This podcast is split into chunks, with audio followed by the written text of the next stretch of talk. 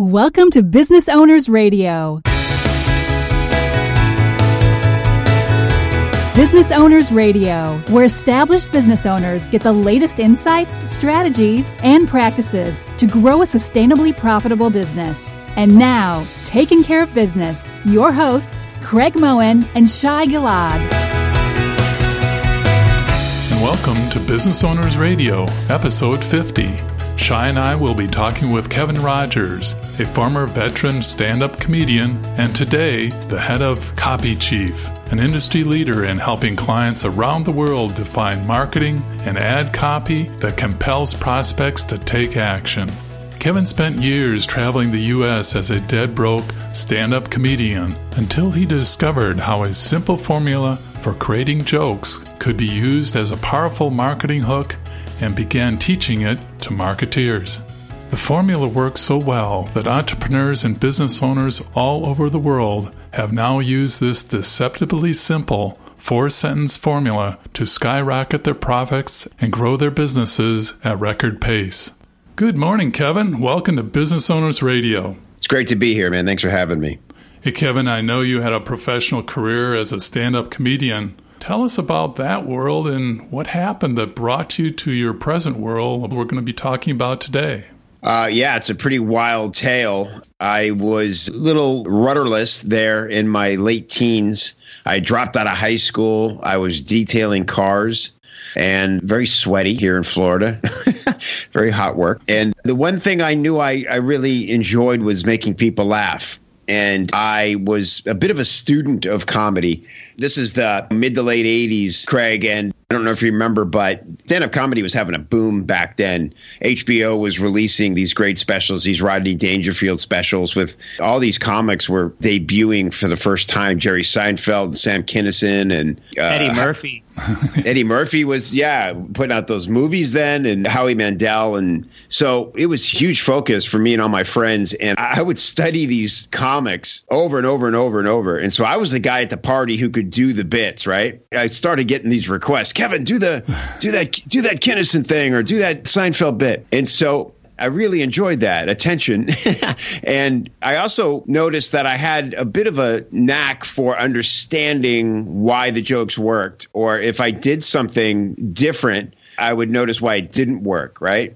So I really enjoyed the external reward for it, but I was also enjoying the internal process of understanding humor. And so it, it was pretty natural process for me to end up on a stage and then making a career out of it. So there's actually a sequence involved as far as a framework for different types of comedy.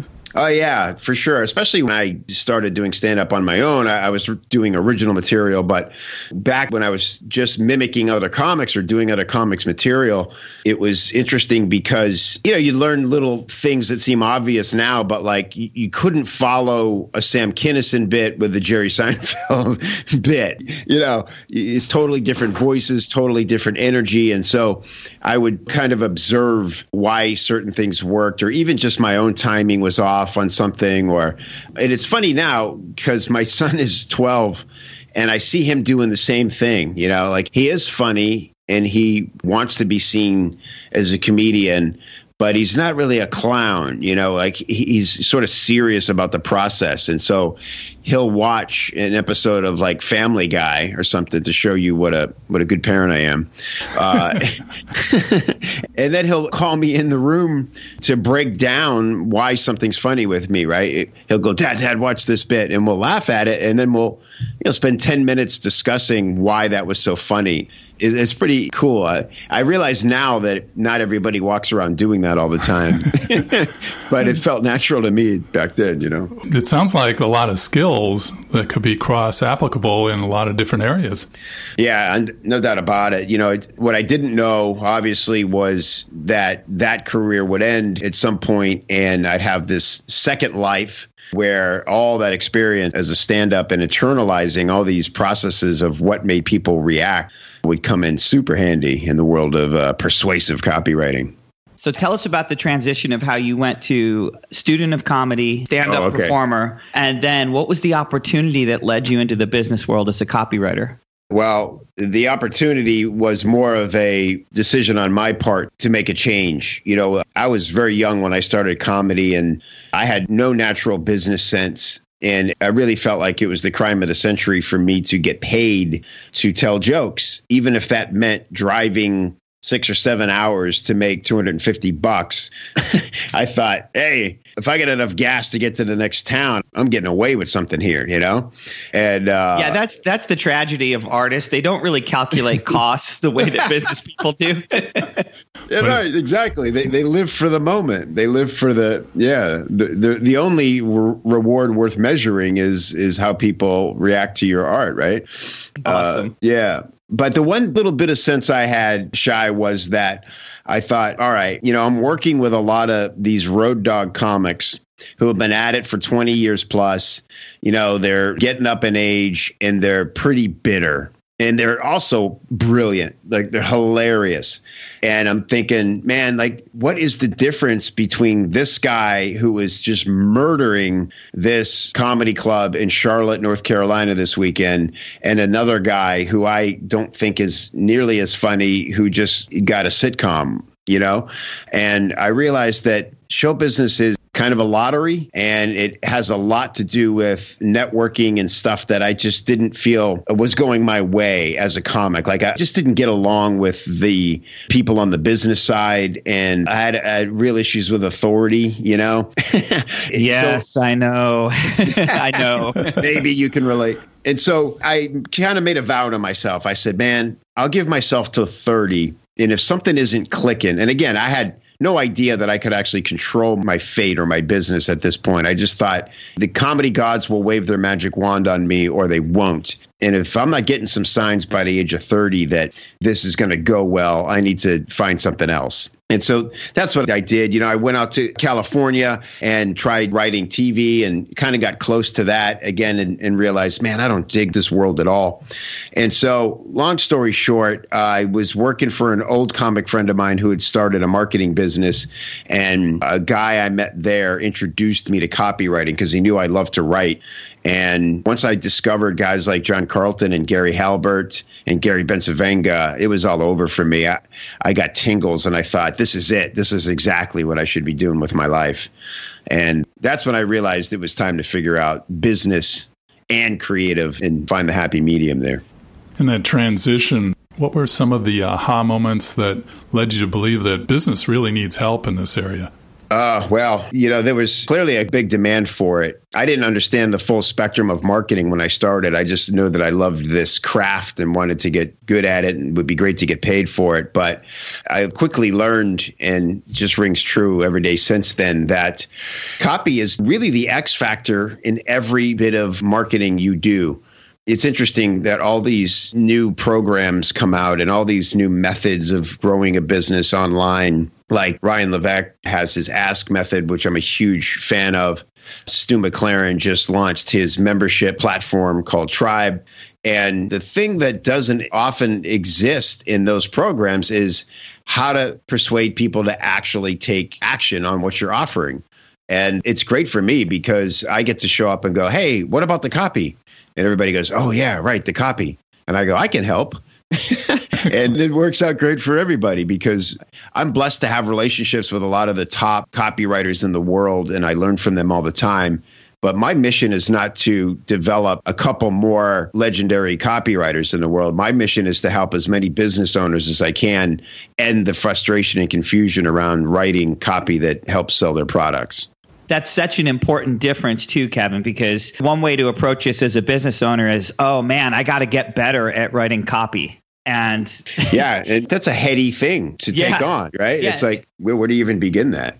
Right. And that's how we end up here because everybody's just grabbing the resources they have or just approaching it head on, thinking, well, I know my business. I can describe it just great. Those are just completely different skill sets. Yeah, that's a great point. And you know what? That's 100% true. I believe that every business owner should be their own best copywriter, but that does not mean that they should be writing their own copy it doesn't take a whole lot to understand what needs to be said in your copy and in your messaging, but oftentimes you're just not the best person to write it, oddly enough. You just may not be very good at writing. You may not enjoy the process at all. And if you bring a bunch of baggage to it, it's better to just step out of the way. But the one prerequisite for every business owner is at least understanding the difference between good copy and bad copy so that they can recognize it and they don't pay somebody to write bad copy for them and that they do the proper amount of research in sort of internalizing about what their messaging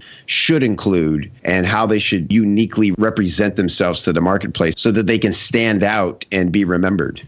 I was trying to think of some examples maybe of bad copy, and the thing that jumped right out right away was the local used car salesperson's commercial ad on TV. It just sounds like something they wrote two seconds before they started talking. Any anything come to mind, Kevin, about less than desirable copy? Well, it's actually funny you mention local car dealers because there's commercials running here, and I'll have to write a, a blog post about this or something because it's really unique.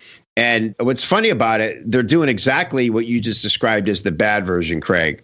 But it works so well because this guy who's in the commercials is so compelling. He's breaking every rule, and that makes you listen. For instance, the guy wait, shows up. Wait and, a second. I'm sorry, Kevin. I don't want to steal the punchline. I just think I know who you're talking about. Oh, is it the fusilla fusilla Automall. yeah, yeah, no. yeah. yeah Fus- it's huge. The guy always says, "It's, it's huge." That's, that's the guy. The guy. I went to school down there, so I know that. Oh, really? Yeah. And I tell you, what's funny is most car commercials are like they're just trying to cram in as much information as possible and get you excited, right?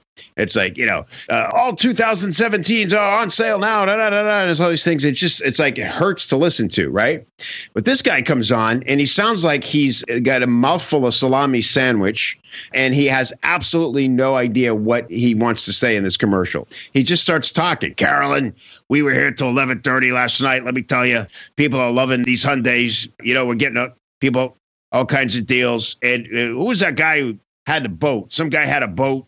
And you know, it's just like you go like this guy's paying for a minute of airtime, and he's just like rambling at, at, about whatever.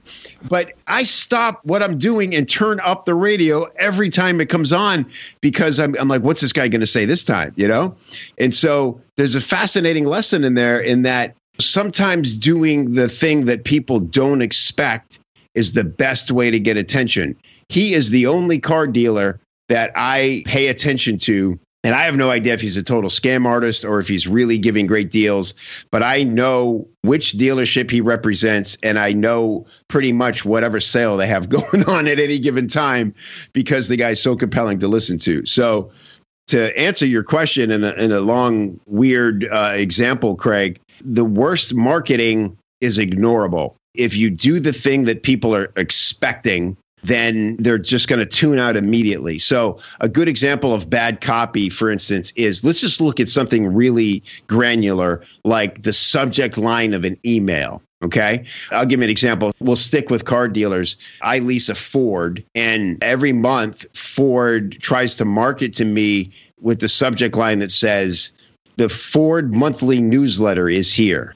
I couldn't be less interested about anything than reading Ford's newsletter. You know, it's just like my car's fine. I'm happy with it, but I do not want to pretend I'm reading a newsletter and see uh, an ad for all your new trucks or something. Yeah, and it's about them. It's not about you. Totally about like, them. Here's our newsletter. Exactly right. It's like we we spent time on this, so we feel obligated to send it to you. Clearly, but, clearly, you drive a Ford. You must want to get more involved with us. Yeah, they, they, we want to take our relationship to the next level. yeah, they've never once asked me, "Hey, how's that Ford treating you? Or would you consider getting a Ford again when your lease is up? Or, you know, things like Ryan Levesque teaches, just ask, ask people, what's your experience like? What are your desires? And start to customize some communication based on that. So that's the simple answer is the worst kind of copy is predictable and me centric, not you centric. So, when we're going towards a business environment and looking at what really needs to start working for the business owner, how should they be looking at copy? Well, I think that however they can personalize it and make it unique to them. You want to be remembered. I always say this people, when they think of sales copy, they're so focused on that word sales that they're thinking the job of this piece of communication is to get somebody to give me money. But here's an important phrase to remember the best thing somebody can pay you up front is not money, it's attention. As we know, this is an amazingly limited resource in our society right now. The human attention span has been clocked at eight seconds, which is one second lower than a goldfish literally. And so if you're going to show up in somebody's email inbox or if you're going to put up a Facebook ad and interrupt their news feed, you better reward them for giving you their attention. That is the most important thing that your copy can do is just reward somebody for their attention. Then they'll give you more attention. Then you can build trust in a relationship and then you can make them an offer and they're much more likely to take you up on it and become long-term customers.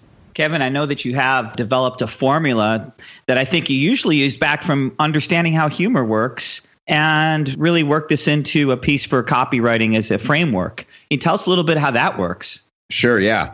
It's based on a joke formula that I used in my stand up days that I call the persona joke formula. And I just changed the last part of it to create a sales hook that any business owner can use. And what's great about it is you can deliver it in less than a minute.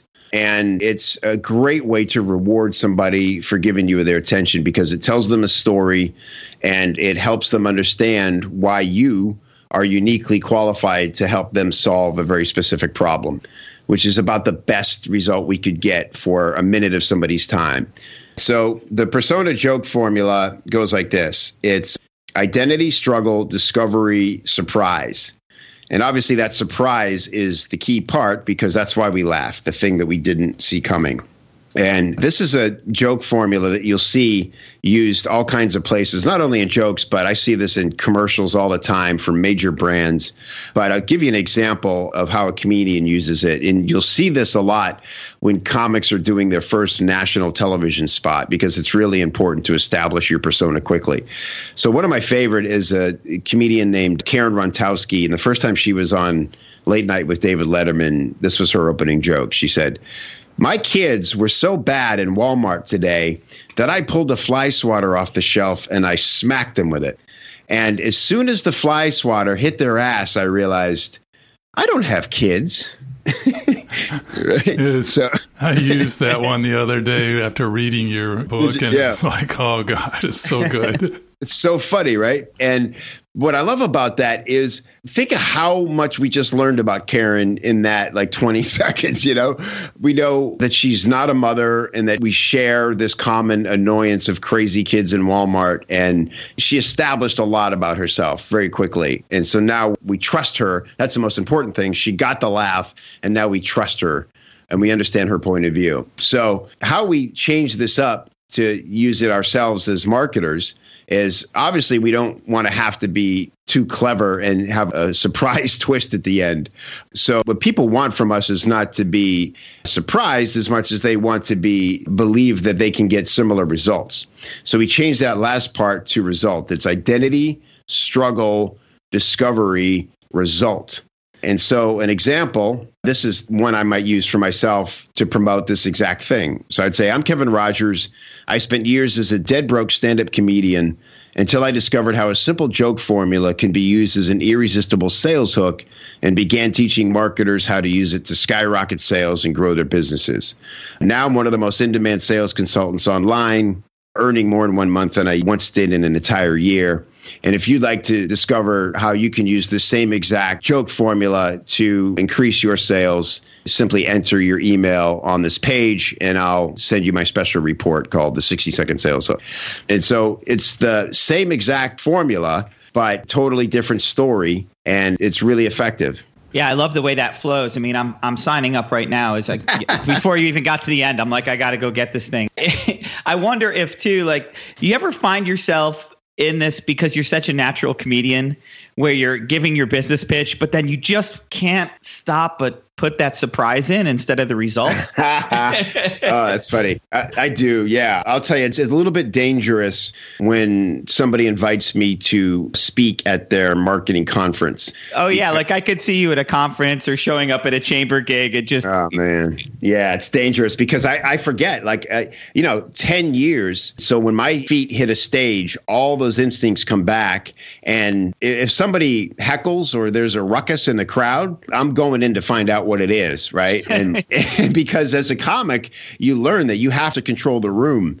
And it's a much more loose and sort of forgiving environment in a conference, but I can't turn off those instincts. So one recently last year, a guy was opening a piece of candy really loudly and next thing I know is like an out of body experience. I find myself torching this guy for making so much noise with his candy wrapper.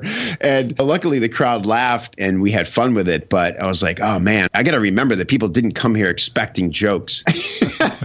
this could be dangerous. I, I, had another one where in the middle of my presentation, I always want to say set like a comic, a guy and a girl were in the front row and they came in halfway through my presentation. And, and so the oh, whole no. no notices them walking down the aisle together, and I just stopped and I looked at him and I said, "How was it?" oh man! Please tell me you were at like the convention for conservative America or something like that. Like, I wish it was that extreme. Yeah, but I'll tell you, I found out later two things. The couple actually was together, and the woman was really upset. And luckily, the gentleman was able to kind of talk her down because she was ready to confront me and complain and do all these things. And I thought, man, I got to chill out with that stuff. It's like it's like comedic Tourette's or something, right? Yeah, like yeah, you yeah. Can't help but punchline or exactly what it is. I, I have no control over it whatsoever. I should put a disclaimer in anybody who wants me to speak at their event, like just so you know what you're getting into. I'm not responsible. and it's yes, not there, refundable. There may be. that's right. I'm not refundable, but you may be giving refunds to people in the. Kevin, in the industry right now, video seems to be getting a lot of attention. How does video play into it or not? Oh man, video is everything, really. There's talk of Facebook someday from them possibly being a video only platform someday, which seems crazy to me, but that's how in love with video they are. If you look at Facebook Live alone, it has revolutionized how Facebook works.